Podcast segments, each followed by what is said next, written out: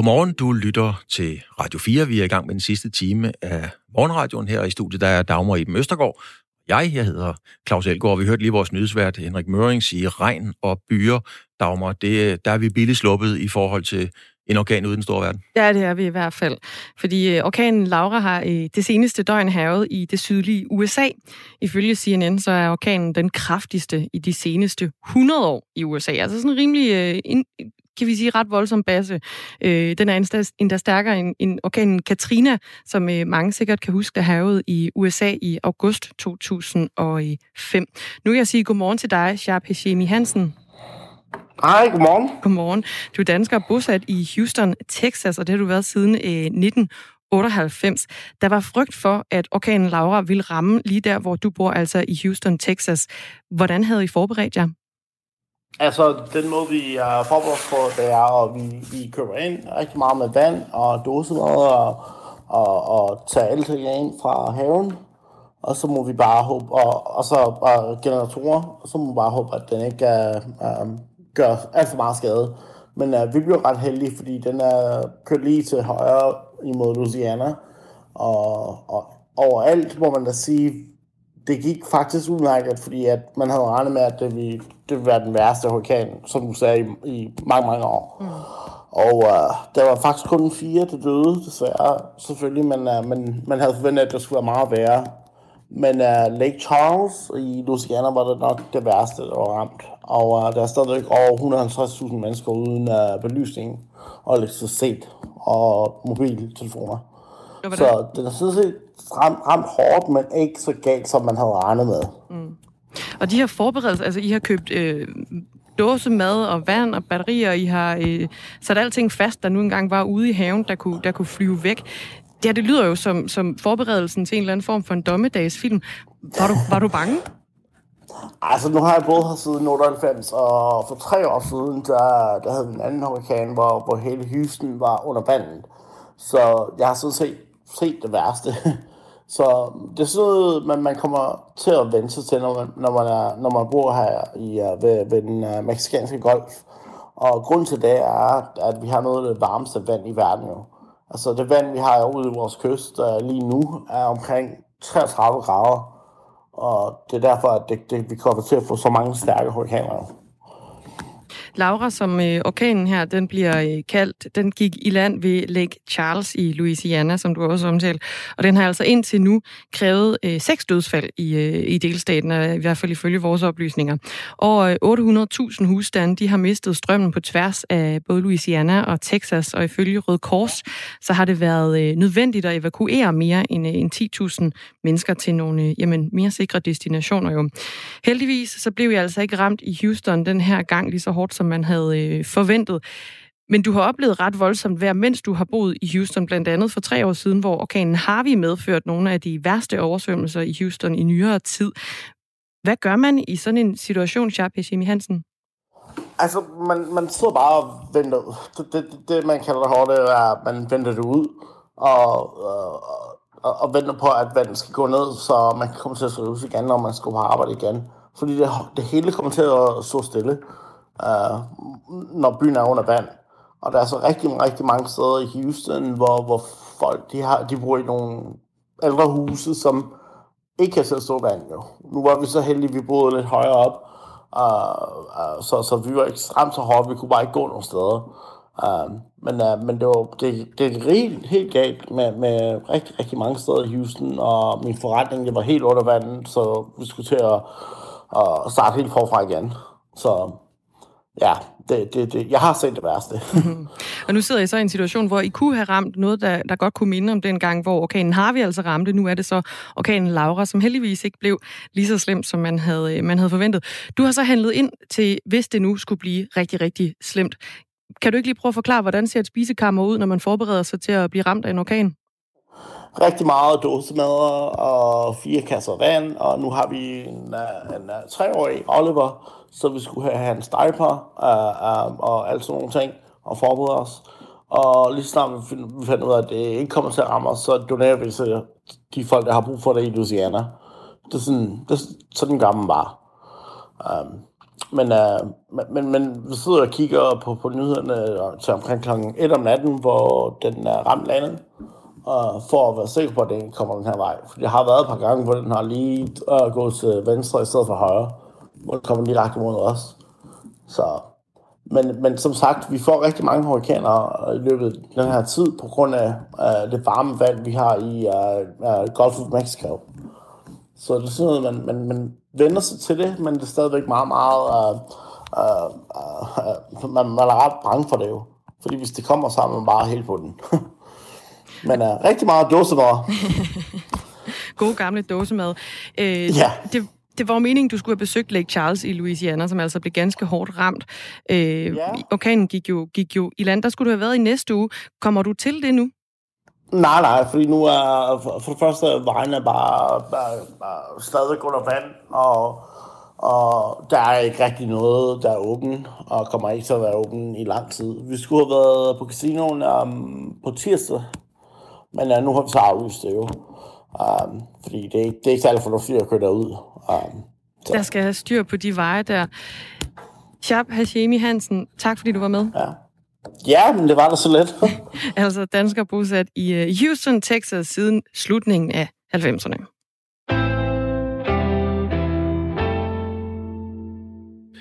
Og jeg må hellere starte med at sige, at nu refererer jeg til en rapport inden vores sms- og mailsystem det bryder sammen.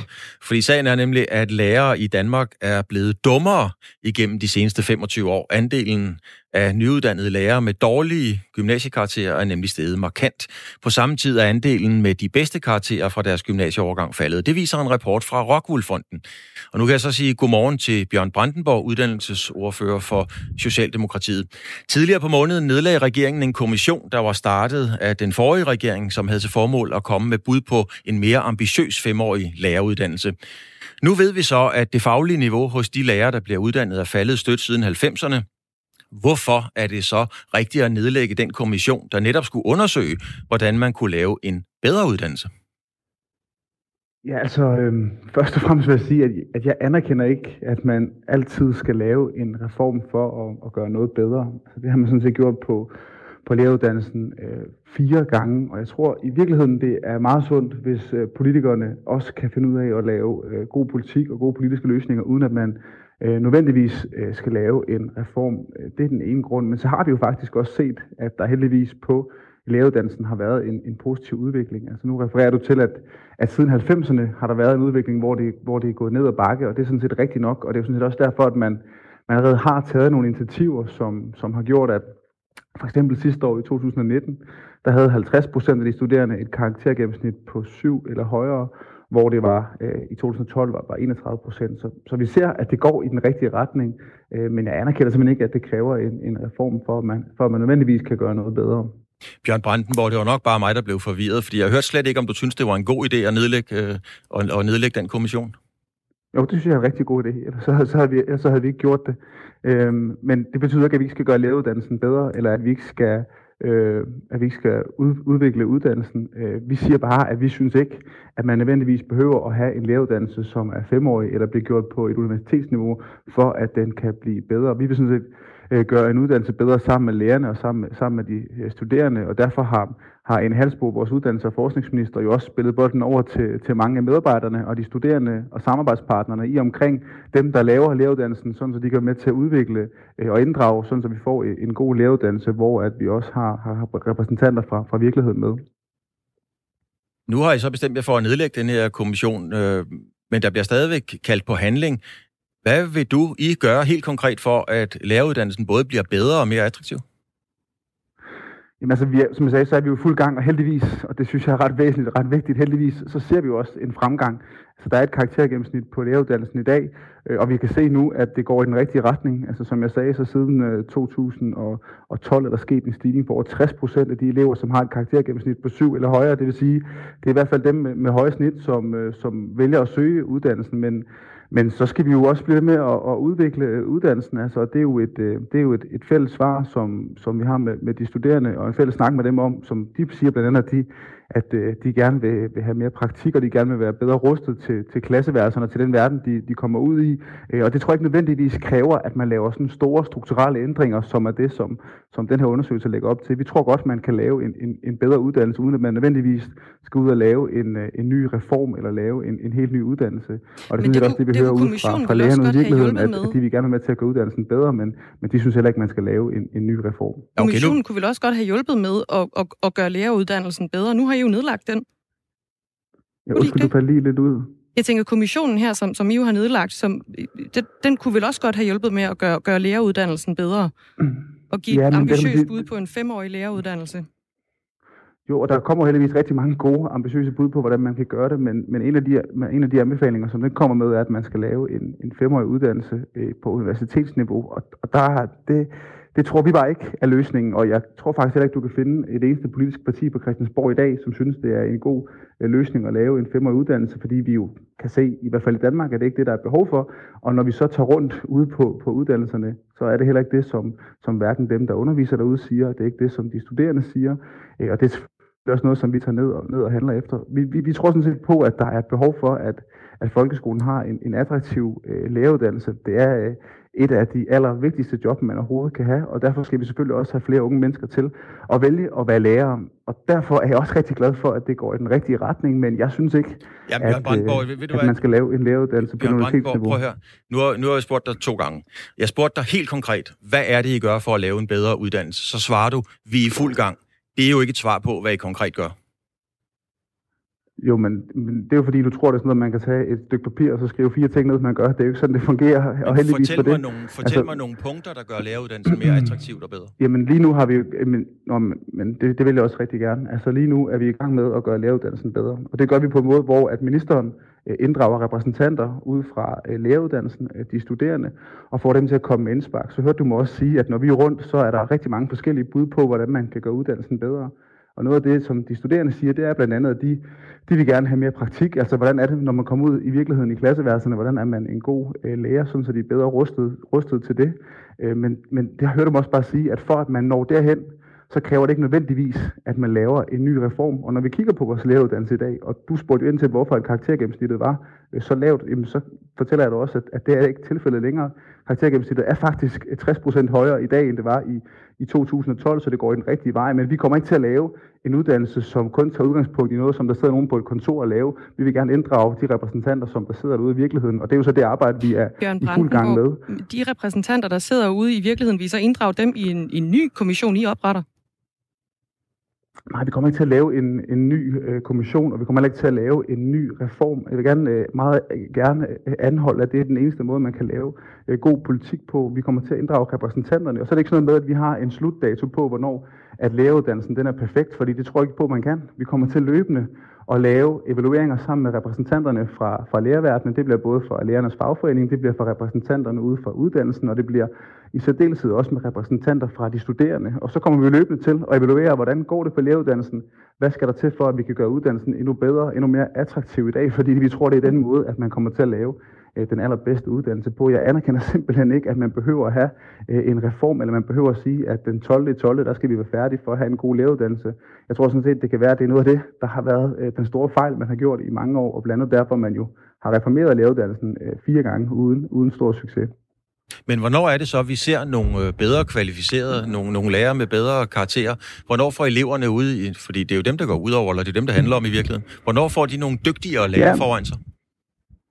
Jamen, det ser du heldigvis allerede nu. Altså, øh, sidste år, der var øh, 50 procent af dem, der søgte ind, de havde et karaktergennemsnit på 7 eller over det, og det er en stigning på 60 procent, som jeg sagde, fra, fra 2012. Øh, og vi vil rigtig gerne have, at der er flere øh, dygtige studerende med, med høje karakterer, som, som søger øh, læreruddannelsen. Så jeg, man kan sige, det, det går heldigvis i den rigtige retning, og det skal vi jo bare gøre en, en stor indsats for, at det også bliver ved med at gøre det fremadrettet for som, som du selv siger, så er det jo øh, nogle af de vigtigste øh, ressourcer, vi har, som skal ud i, i folkeskolerne og klæde vores børn allerbedst øh, på. Og sådan øh, sagde uddannelsesordfører for Socialdemokratiet, Bjørn Brandenborg. Vi skal øh, en tur til USA og det hvide hus nu. Den amerikanske præsident Donald Trump, han accepterede nemlig i nat dansk tid nominationen som præsidentkandidat, og det lød sådan her. My fellow Americans, tonight with a heart full of gratitude and boundless optimism. I profoundly accept this nomination for President of the United States.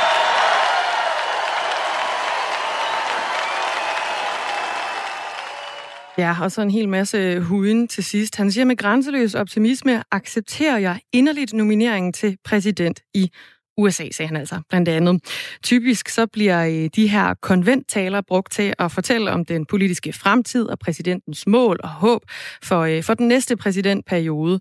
Øh, men i vanlig Donald Trump-stil, så var der altså ikke mange politiske løfter, sådan som David Træs han øh, siger, der plejer at være til, til TV2. Men derimod var der ukvemsord og kritik af demokraternes præsidentkandidat, der jo altså hedder Joe Biden. Talen blev lidt usædvanligt holdt på plænen foran det hvide hus, og der var ca. 1000-1500 mennesker til steder. Billeder fra talen viser, at folk sad tæt, og kun få personer rent faktisk bare mundbind under den 70 minutter lange tale. Det har affødt en del kritik, flere steder, blandt andet på Twitter. Om Donald Trump bliver siddende i det hvide hus eller ej, det bliver den 77-årige demokrat Joe og det bliver den 77-årige Joe Biden, som overtager. Det afgøres ved præsidentsvalget, og præsidentvalget er jo den 3. november. Ja, det kommer vi helt sikkert også til at følge tæt her på, øh, på Radio 4 og Radio 4 morgen. I morgen, der udløber øh, den sidste store lønkompensationsaftale, der altså har betalt en del af lønnen til ansatte, som øh, virksomhederne de har måttet sende hjem på grund af den her ret massive coronakrise. Derfor så indledte partierne i Folketinget i går forhandlinger om hjælpepakkernes forlængelse. Forhandlingerne de sluttede så sent i aftes, men de fortsætter altså i dag, og det burde være omkring klokken 9. Er det ikke sandt, Torsten Schack Petersen? Jo, det er korrekt, at vi, øh, vi mødes igen her klokken 9. Du er erhvervsordfører for Venstre. Jeg sætter lige en hat på dig også. Når I at lande en aftale om at forlænge hjælpepakken, øh, der giver lønkompensation? Ja, lønkompensation er jo så ikke det, Folketingets partier forhandler, fordi øh, lønkompensation, det er jo i øh, regi af trepart, altså det er regeringen og arbejdsmarkedets parter. Øh, det vi forhandler, det er lønkompensation, nej ikke lønkompensation, det er kompensationsordningen for faste omkostninger.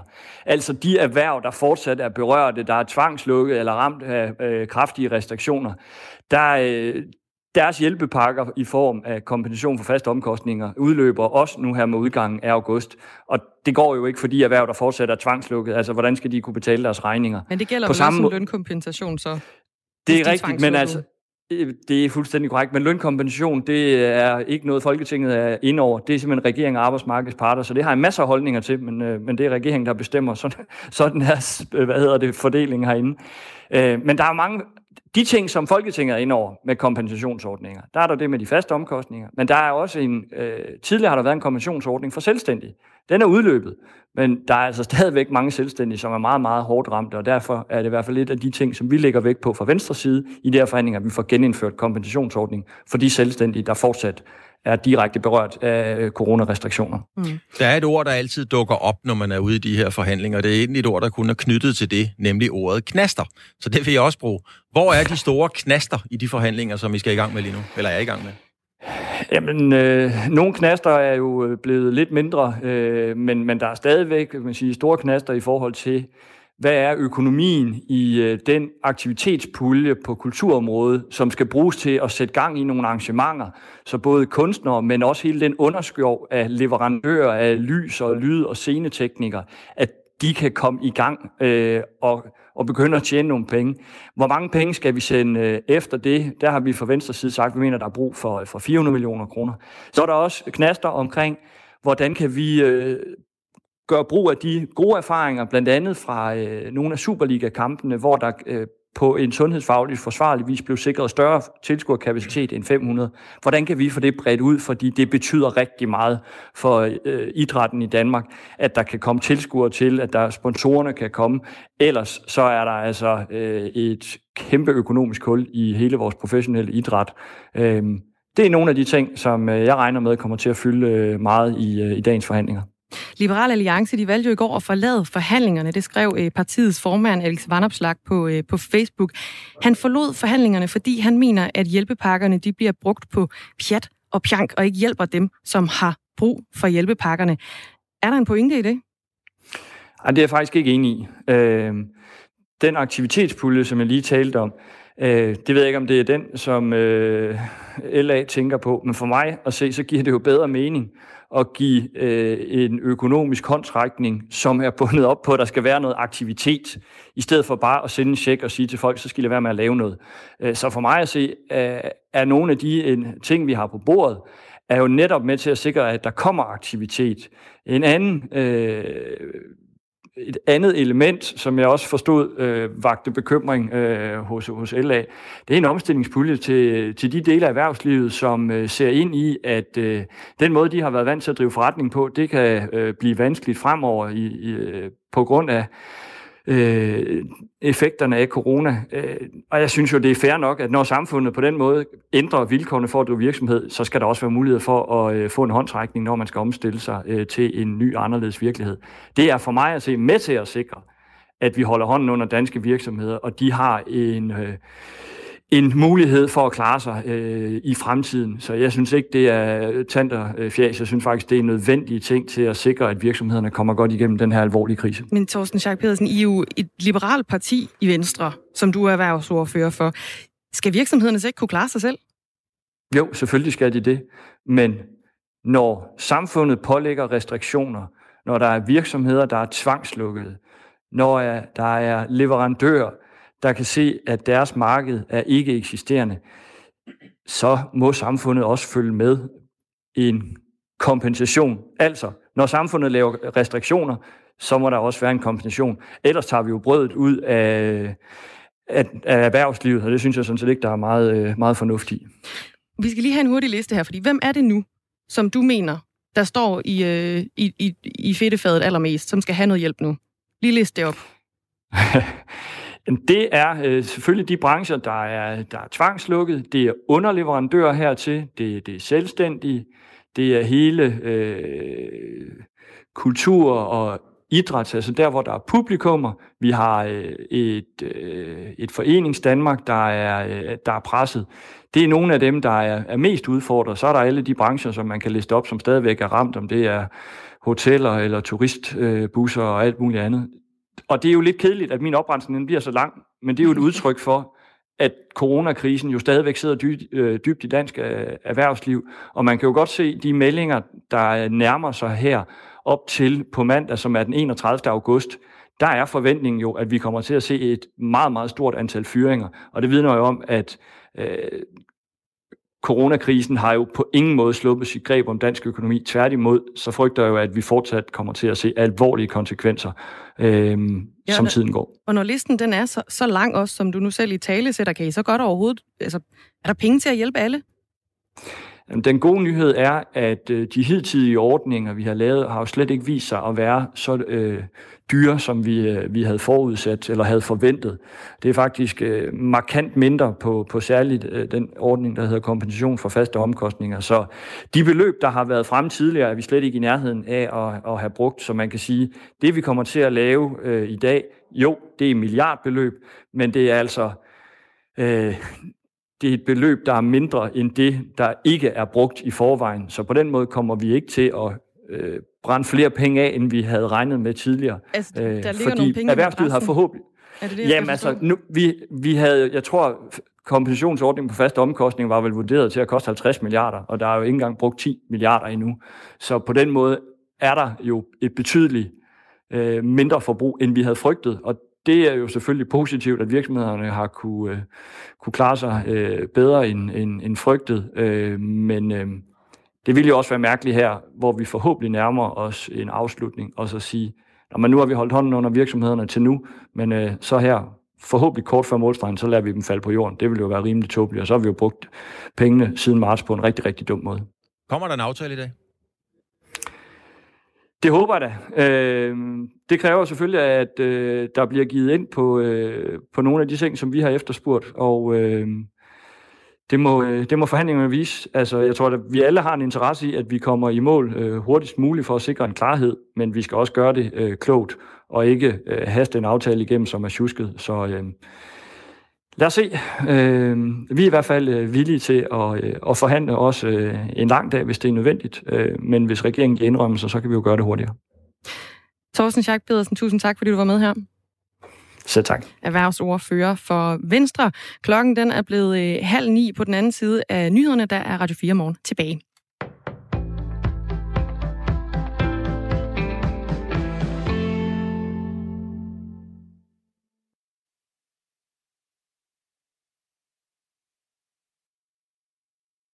Øh, områder i coronatiden står sammen nu her og får lavet en aftale og får forlænget de hjælpepakker så hurtigt som muligt. I aftes forhandlede Folketingets partier om at forlænge hjælpepakkerne, dog uden at blive enige. Til morgen kl. 9 mødes partierne i Erhvervsministeriet igen i et forsøg på at nå hinanden. Det er dog uden Liberal Alliance, som forlod forhandlingerne i går. I takt med, at vi nærmer os efteråret og dermed influenzasæsonen, bør regeringen ændre teststrategien, hvor alle, uanset symptomer, har ret til en coronatest. Sådan lyder det i information fra flere eksperter og læger, der frygter, at den nuværende strategi vil medføre for lange ventetider og tage ressourcer fra alvorligt syge patienter. Det gælder eksempelvis på hospitalernes børneafdelinger, siger næstformand i Dansk Pædiatrisk Selskab, Anne-Louise Bischoff. Det, der sker, er, at der er flaskehals på, øh, på podeteltene, og derfor bliver rigtig mange børn sendt i børnemodtagelserne i stedet for, for at få et hurtigt svar og blive vurderet af læge, om de kan komme tilbage i øh, deres institution. Og det betyder, at rigtig mange børn, som normalt vil være set ude hos egen læge, øh, kommer ind på hospitalerne øh, og, og fylder pladserne op der, kan man sige, og tager ressourcerne. Presset på testsystemet vil formentlig stige, når tusindvis af borgere i løbet af de næste måneder rammes af influenza for, influenza, forkølelse eller lungebetændelse, der har coronalignende symptomer. Sundhedsminister Magnus Heunicke anerkender, at testkapaciteten kan blive udfordret i influenzasæsonen, men regeringen kommer ikke til at ændre strategi, siger han til avisen. I stedet arbejder man på at udbygge kapaciteten og sikre særlig adgang til dem, som har behov for hurtig afklaring. Martin Justesen overtager stillingen som stabschef i det politiske sekretariat i statsministeriet efter Martin Rossen, det oplyser statsministeriet. Desuden vil statsminister Mette Frederiksen styrke sit ministerium med 15-20 årsværk den kommende tid. Det vil omfatte både chefstillinger og andre medarbejdere. Der er afsat 18 millioner kroner fra og med 2021 på finanslovsforslaget til at øge bevillingen til statsministeriet. Martin Rossen forlod sin stilling som stabschef og særlig rådgiver i statsministeriet, fordi han i stedet har fået job i Danfoss, hvor han har titlen som vicedirektør. Japans premierminister Shinzo Abe vil træde af som leder på grund af helbredsproblemer. Det erfarer den japanske tv-station NHK ifølge Reuters. Abe forventes i eftermiddag lokaltid at holde pressemøde, hvor han vil tale om sin helbredssituation. Ifølge Reuters har Arbe kæmpet med den kroniske sygdom blødende tyktarmsbetændelse i overvis.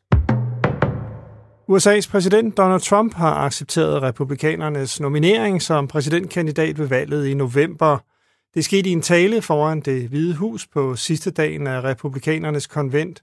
Trump langede blandt andet ud efter sin demokratiske modkandidat Joe Biden, som han kalder en ødelægger af amerikansk storhed. He is the destroyer of America's jobs. And if given the chance, he will be the destroyer of American greatness. Regn og byer breder sig op over landet fra sydvest 15 til 19 grader og let til frisk vind omkring øst.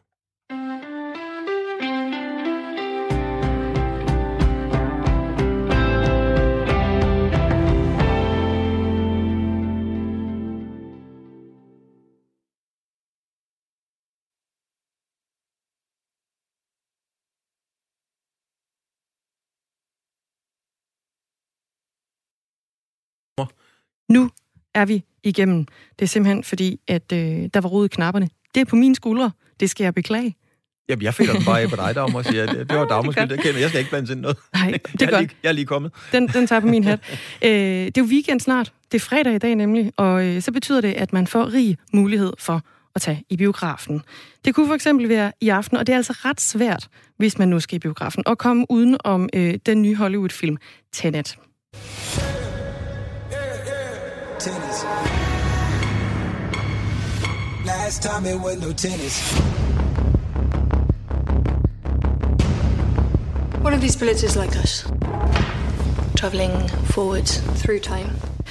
Ja, på rollelisten til den her film, vi lige hører lidt fra her, der er blandt andre Robert Pattinson, John David Washington, og instruktøren er selveste Christopher Nolan, der også står bag Batman-filmene. Hvis du ser filmen, så vil du måske kunne spotte, at nogle af scenerne, de er optaget her i Danmark. Nærmere bestemt, så er det simpelthen ud for øh, Lolland nær Havvindmølleparken på øh, Rødsand. Vi spurgte René Valbom, som altså er vindmølletekniker ved den her, præcis den her havvindmøllepark ved Lolland, og altså også er statist i filmen om, hvordan det var at se sig selv på det øh, større lærred, lærer, store lærred, hedder det. Det spurgte vi ham om tidligere i morges. Det er jo ikke noget, man oplever hver dag, så det var selvfølgelig en meget stor oplevelse. Og også det at være med, kan man sige, i selve filmen, det var jo hvad skal man sige, ligesom at komme igennem det sidste lille noget, fordi man kan sige, der blev optaget mange scener, og mange af dem blev taget om igen, og vi som statister, vi blev hele tiden dirigeret rundt til det ene hjørne og til det andet hjørne, og så skulle vi prøve ditten og datten, så der var ingen af os, der havde på fornemmelsen, om vi var kommet med i den færdige film eller ej, så jeg vil sige, det var, det var stort lige pludselig at se sig selv på, på det store lærred der. Var det rent faktisk først, da du så premieren, du vidste, eller så dig selv, og vidste, du var med? Lige nøjagtigt, og jeg var jo til snigpremiere der i tirsdags inde i København. Så øh, jo, det var først det, jeg så det. Og I indspillede scenerne for, ja, det er et års tid siden, og det gik så over en, øh, en, en 4-5 dage. Hvordan, hvordan var det at være en del af sådan et, øh, et filmhold, for det er jo et gigantisk setup? Ja, det er, det er næsten uforklarligt. Altså, til hverdags, kan man sige, der øh, har vi jo kontorer og lærerfaciliteter, og så lige pludselig bygger man sådan en tv-by øh, lige bag ved vores kontor, kan man sige, og vores lærer. Og øh, der huserer jo over 400 mennesker inde i, i øh, den der tv-by, og, og hvis jeg så fortæller dig, at selv ved Rødbyhavn, hvor det hele foregik, jamen der bor lige knap 1000 mennesker jo ikke, så det var jo noget af en fordobling af byens indbygger, samtidig med, at det hele det skulle hemmeligholdes top secret. Men blev du selv øh, instrueret af Christopher Nolan? Altså, han er jo en af de aller, aller største i faget. Han er både øh, Eddie Merckx og Ronaldo og det hele i en person inden for filmen. Altså, kom han og sagde til dig, øh, kan du ikke lige gå lidt mere hurtigt, tage lige nogle andre skridt, gå sidelæns, eller sagde han noget til dig?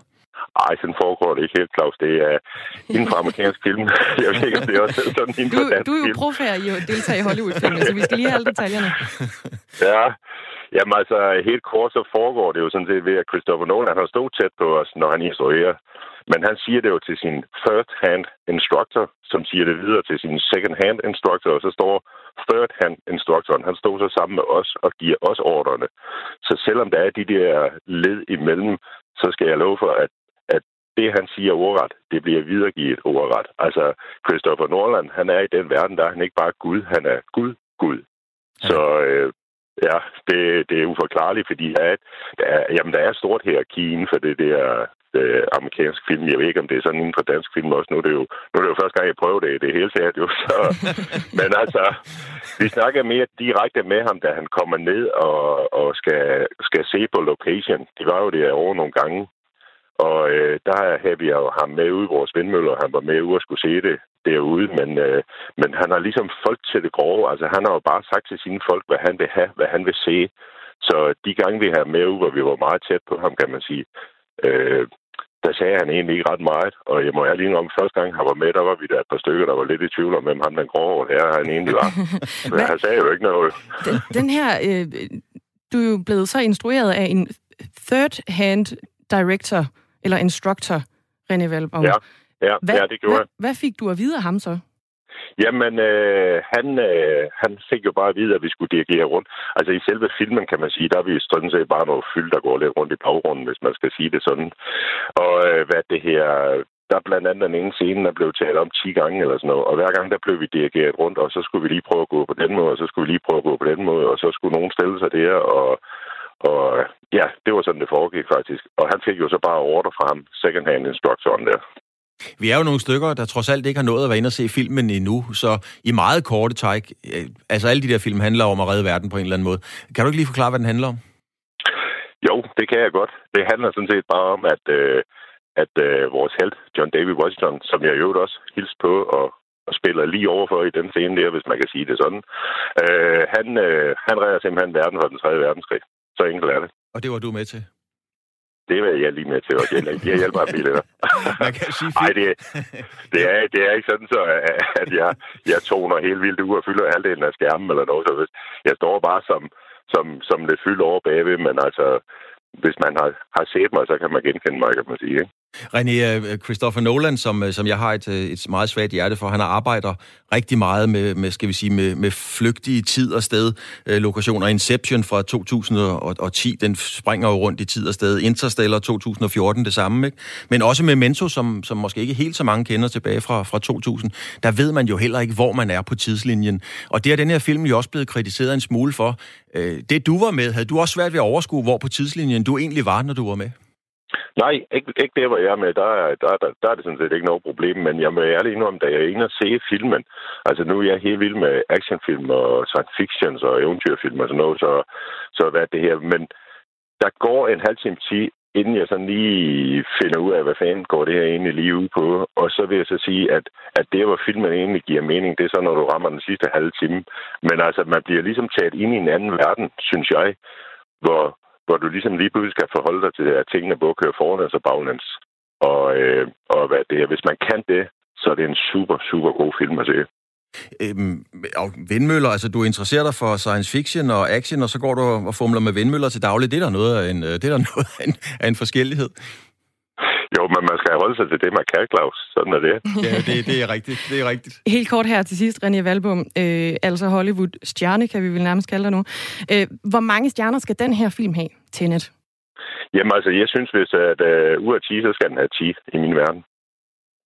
Ja, ud af 10, så skal den have 10 i min verden, det sagde øh, René Valbom, der altså er vindmølletekniker, men også statist i øh, den nye Hollywood-film Tenet. Og jeg må jo indrømme, Dagmar, da vi mødte ind her, der spurgte jeg dig af et åbent hjerte, for jeg vidste simpelthen ikke, hvad pokker betyder Tenet? Da jeg stemte bare i, fordi jeg fattede det heller ikke. Og heldigvis fik vi også en sms fra Lone tidligere i morges, som også spurgte, hvad pokker betyder det her Tenet? Så vi googlede. Og øh, ifølge det her, det er så Google Translate, a principle or belief, especially one of the main principles of a religion or philosophy. Det er altså en eller anden form for en, en en trosoverbevisning, eller et trosprincip, det her Tenet. Ja, det ligger til Nolan. I forbindelse med religion eller filosofi. Hermed opklaret, og så må man jo så finde ud af, hvad det betyder, og hvorfor filmen den hedder det, når man nu engang går ind og, øh, og ser den. For det har jeg altså faktisk ikke været endnu. Har du været det? Nej, jeg har ikke været inde og se den, men uh, der er Die Hard, Christopher Nolan-fan, og faktisk også vores ven René her, bare for at se ham med vindmøllerne. Ja da. Den skal jeg ind og se. Og så kan man sige fra Nolans univers tilbage til den øh, alvorlige virkelighed. Hvis man vil testes for coronavirus, så skal man selv booke tid, øh, så man kan blive testet. Hvis man derimod har symptomer, så skal man kontakte sin læge, og den vej igennem have en henvisning til en test. Nu kan jeg så sige godmorgen til Marianne Mørk Mathisen, læge og regionsmedlem i Region Syddanmark for Liberal Alliance. Hvorfor er den her ordning øh, problematisk i virkeligheden? Forklar mig. Det, det er et byråkratisk... Øh, det er et eksempel på byråkrati, hvor vi bruger en hel masse lægeressourcer, og vi bruger en hel masse penge på at skal øh, lave en henvisning for patienter, som har vage symptomer. Øh, og det kunne de lige så godt lave selv, den henvisning. Det drejer sig om, at hvis man har øh, vage symptomer, lidt hoste eller lidt snot, øh, så skal man ringe ind til lægen, og så skal lægen lave en henvisning. Øh, og det kunne vi lige så godt springe over det lægeled, fordi patienterne kan jo selv øh, lave den henvisning ved at trykke på det klik, som jeg som læge sidder og trykker på. Der er en del økonomi i det her. En læge får 125 kroner per opkald. Det er nemlig sådan, overenskomsten siger, der er lavet mellem lægerne og danske regioner. Og på en dag, Marianne Mørk Mathisen, der tjente du 18.000 kroner, 18.000 kroner på at henvise borgerne til coronatest. Det sagde du i hvert fald til Danmarks Radio. Kan du forstå, hvis folk synes, at det er helt hen i vejret, at læger skal tjene så mange penge på noget, som reelt ikke er lægearbejde? Jamen, det er, jo, det er jo det, jeg selv synes. Det er derfor, jeg har taget sagen op. Jeg synes, det er helt grotesk, at, øh, at man skal tjene penge på noget, patienterne selv kunne gøre. Og jeg kan fortælle dig, at alle de læger, jeg har haft vagt med, de har været lige så frustreret over øh, den procedure, som jeg selv har været. Så det er ikke lægerne, de sidder ikke og glædes over, at de tjener mange penge, men det gør de. De, sidder, de er frustreret over, at de bliver brugt til at lave noget, patienten øh, i princippet selv kunne lave. Den her ordning ser nu ud til, der er noget, der kunne tyde på, at den kan blive ændret, fordi blandt andet du har i talsat problemet, øh, men, men det vil tage et par uger at få den ændret. Hvorfor egentlig det? Og det kan jeg ikke svare dig på. Jeg, jeg øh, påpegede allerede det her øh, problem over for, jeg sidder jo selv i regionsrådet, over for regions øh, øh embedsmænd og øh, til et forretningsudvalg, hvor også vores regionsrådsformand var til stede. Øh, og det påpegede, det er 16 dage siden, det påpegede det problem. Men jeg blev negligeret. Øh, og det er derfor, det, jeg blev nødt til at gå pressens vej, skrive et læserbrev om det her problemstilling for at blive hørt. Og det kan man jo sige, det er problematisk, at man som regionsrådsmedlem øh, skal gå til pressen for at blive hørt i sit eget regionsråd som sådan. Men nu er jeg blevet hørt, og det er takket være alle I journalister, der har bakket mig op, og nu bliver det ændret. Jeg skal bare lige være helt med, fordi det er noget med, at borgerne de kan selv stå for at lave deres egen henvisning, eller hvordan, når det handler om corona? Ja, altså det det er hvis man ingen symptomer har, så kan man gå ind på den øh, øh, website, der hedder coronaprover.dk, og så kan man bestille en tid. Men kommer man ud til de sædvanlige hvide telte, der står rundt omkring, så bliver man afvist, men hvis man har de mindste symptomer, er man lidt snottet eller hoste, så må man ikke komme i de telte. Så derfor skal man ringe til lægen og bede om en henvisning. Og så ringer de enten til deres egen læge, eller så ringer de til vagtlægen. Og der laver vi, så går vi ind og siger, de ringer til os, typisk siger, øh, jeg har lidt hoste, jeg vil godt lave en henvisning, jeg så gerne, siger jeg så som læge, så trykker jeg lille klik, og så er den konsultation overstået. Og det lille klik kunne de jo lige så godt selv gøre inde på den øh, website, der hedder coronaprøver.dk. Øh, og det er der, øh, idiotien består, at vi har lavet et byråkratisk system, så man ikke tror på, at patienterne selv kunne lave det her klik, men man skal have en læge til at gøre det. Så, så handler det så om en oplysningskampagne nu om, at, øh, at man skal gå ind og lave det klik selv? Ja, det ved jeg ikke, om der bliver en oplysningskampagne. Øh, det gør det jo nok formentligt. Øh, øh, øh, fordi folk skal jo vide, hvordan vi gør. Men det er jo helt fantastisk, at alle danskerne igen viser samfundssind, og igen vil lade sig teste. Det har de jo fået at vide, de skal. Så, så hvad hedder det, øh, borgerne gør det helt rigtigt, og de gør, som vi beder dem om. Har I de mindste symptomer, så skal I have en test. Og lægerne gør, som de bliver, øh, som de bliver bedt om, men det er jo proceduren, der er grotesk. Marianne Mørk Mathisen, øh, tak for rosen til journaliststanden, fordi nu har vi hørt dig, og nu sker der nogle ja. ting. Jeg ja. forstår bare ikke, du, du er politiker og sidder i, øh, og er regionsmedlem. Altså, har du overhovedet ingen indflydelse, fordi du kunne bare taget den op der selv jo?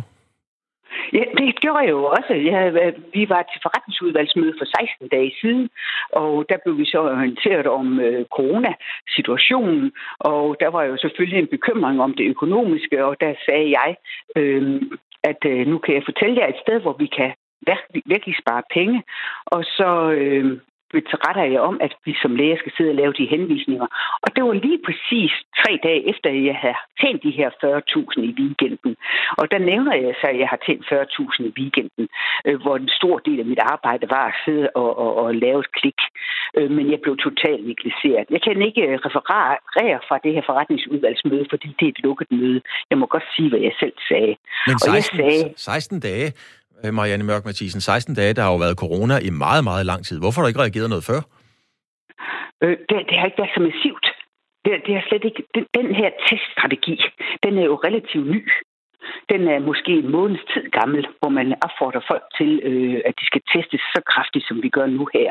Og, og også den her, øh, den nye epidemi, der er på vej igen. Så det er, det, det er situationen, der har gjort den her, øh, altså udviklingen i coronaen, der har gjort situationen grotesk. 40.000 tjente du sagde du lige til mig her, eller til os her, øh, i weekenden, ja. og det er du jo helt stensikkert ikke den eneste læge, der har tjent. Tror du, du Nej. bliver inviteret til rigtig mange julefrokoster og dine lægekolleger? Ja, fordi alle de læger, jeg har været i vagt med, de har været lige så frustreret som mig. Man er ikke interesseret i øh, at bare sidde og tjene penge ved at trykke på en knap. Altså, det er jo grotesk, at lægerne bruger til det arbejde. Så alle de læger, jeg i hvert fald har været på vagt med, de har været lige så frustreret som mig. Og det er også noget, øh, derfor, at, at, at jeg også er med ude. Så jeg er både ude som politiker, fordi jeg synes, det er en skam, at vi bruger øh, øh, skatteydernes penge til det her. Og så er jeg også ude som læge, for jeg synes, det er en skam, at vi bruger lægeressourcer på det her. Jeg kan sige, at jeg havde vagt i lørdags. Der mødte jeg ind, der var der 140 mennesker, der sad ved telefonen og ventede på at komme i gang, kom igennem. Så vi kan også sige, at vi blokerer jo også telefonen ved de her øh, mennesker, som gerne vil have en test og gøre det helt rigtigt de ved at ringe til os. Men dem, der er syge, der føler sig syge, de kan jo ikke komme igennem. En astmapatient må jo sidde en halv time og vente på øh, at komme igennem. Og normalt har vi kun tre minutters ventetid ved telefonen. Men i weekenden her, der var det altså en halv time. Tak skal du have, Marianne Mørk Mathisen, ja. læge og ikke mindst regionsmedlem i Region Syddanmark, og det er for Liberal Alliance. Skandalen i øh, Forsvarets efterretningstjeneste, der, øh, tjeneste, der ruller lige nu, betyder, at Thomas Arnkiel ikke som planlagt bliver ny dansk ambassadør i Berlin per 1. september.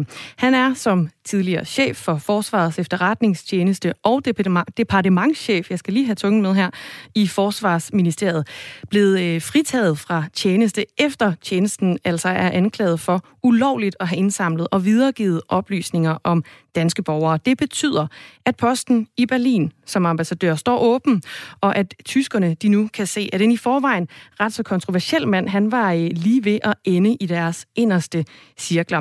Tidligere i øh, morges, der spurgte vi Martin Markusen, professor i international forvaltning ved Institut for Statskundskab ved Københavns Universitet, om hvor vigtig den her post som dansk ambassadør i Berlin er det er jo en af de helt centrale i øh, den danske udenrigstjeneste. Øh, den består af en, øh, en kerne af ambassadørposter i, i Washington og Beijing og, og London, og så altså også den her i Berlin. Det er omkring de ambassadørposter, at dansk udenrigs- og sikkerhedspolitik øh, cirkulerer. Tilsynet vurderer jo, at øh, Forsvarets efterretningstjeneste helt tilbage til 2014 har tilbageholdt og givet urigtige oplysninger til tilsynet. Og samtidig så indikerer det materiale, de altså har fået fra øh, whistleblowere, at Forsvarets efterretningstjeneste har undladt at følge op på indikationer på spionage inden for Forsvarsministeriets område, og så er det måske mest alvorlige, at de har igangsat operationelle aktiviteter i strid med dansk lovgivning herunder, altså ved indhentning og videregivelse af en betydelig mængde oplysninger om danske statsborgere, og at de uberettiget har behandlet oplysninger om en øh, ansat i, øh, i tilsynet. Martin Markusen, er det pinligt for Danmark, at Thomas Arnkiel han bliver øh, fritaget her i øh, jamen, sidste time nærmest? Ja, fordi det tilsynet også skriver i øh, deres pressemeddelelse, det er, at de har holdt Forsvarsministeriet løbende orienteret omkring den her sag siden november 2019.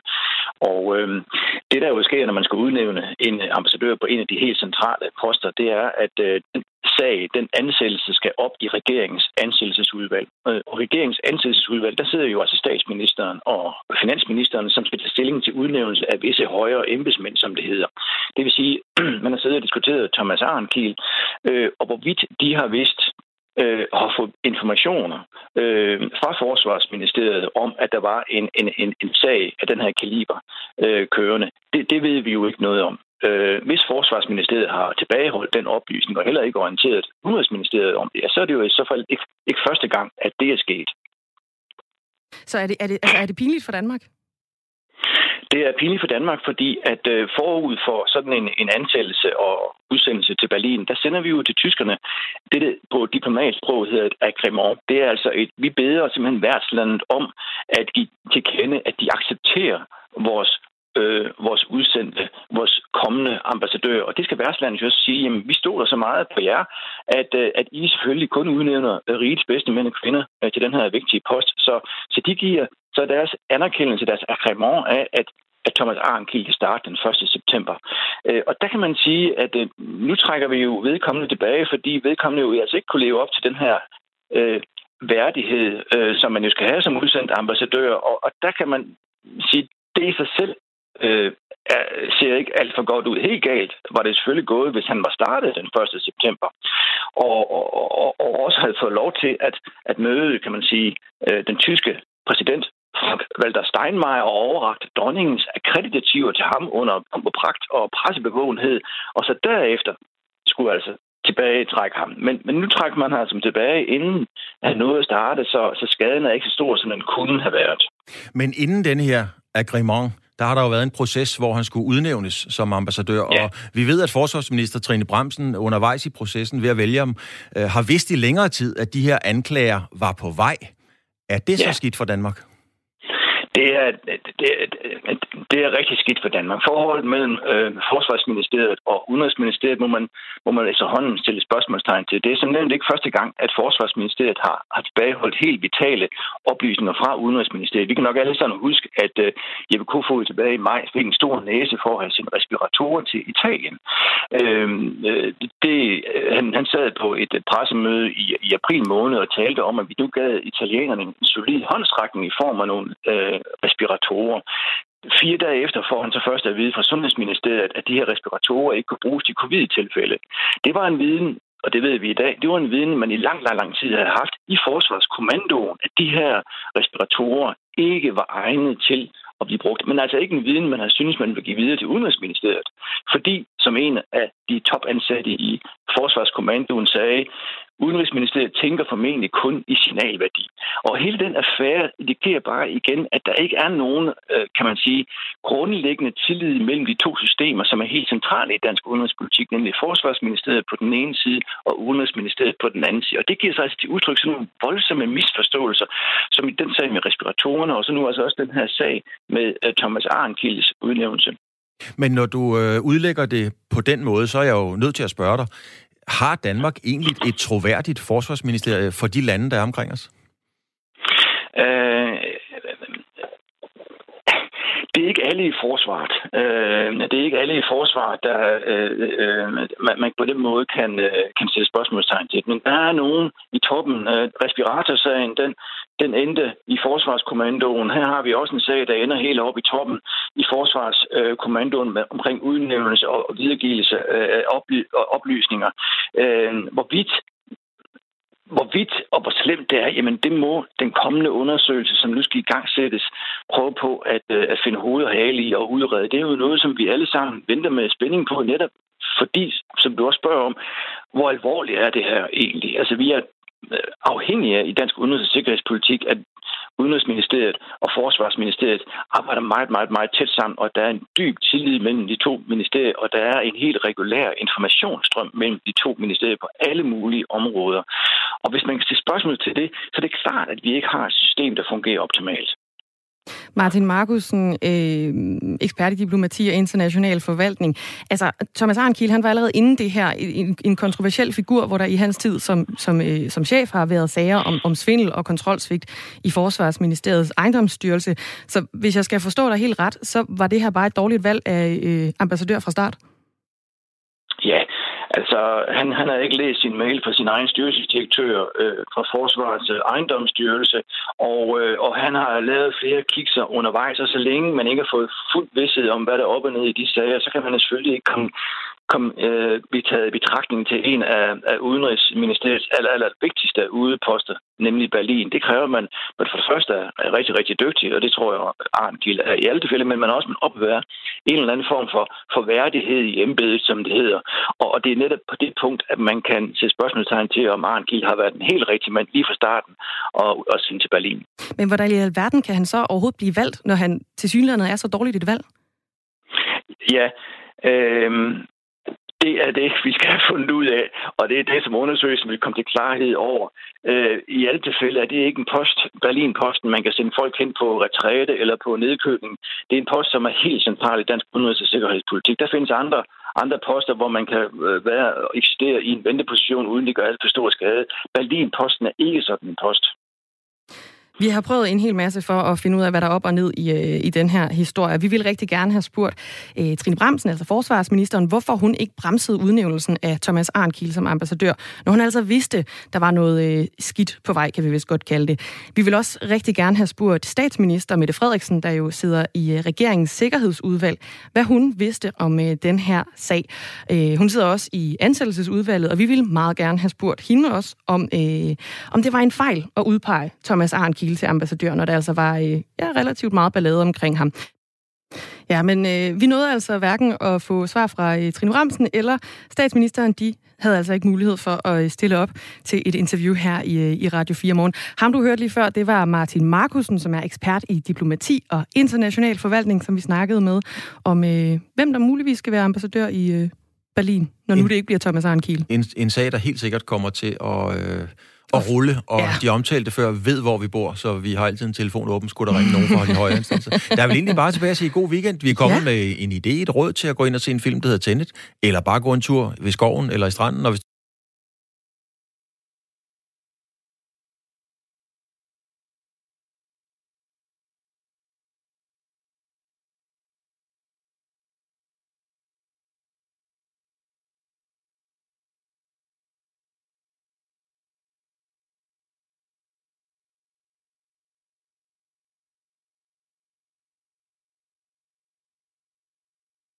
du har nogen at holde i hånden, så husk at gøre det.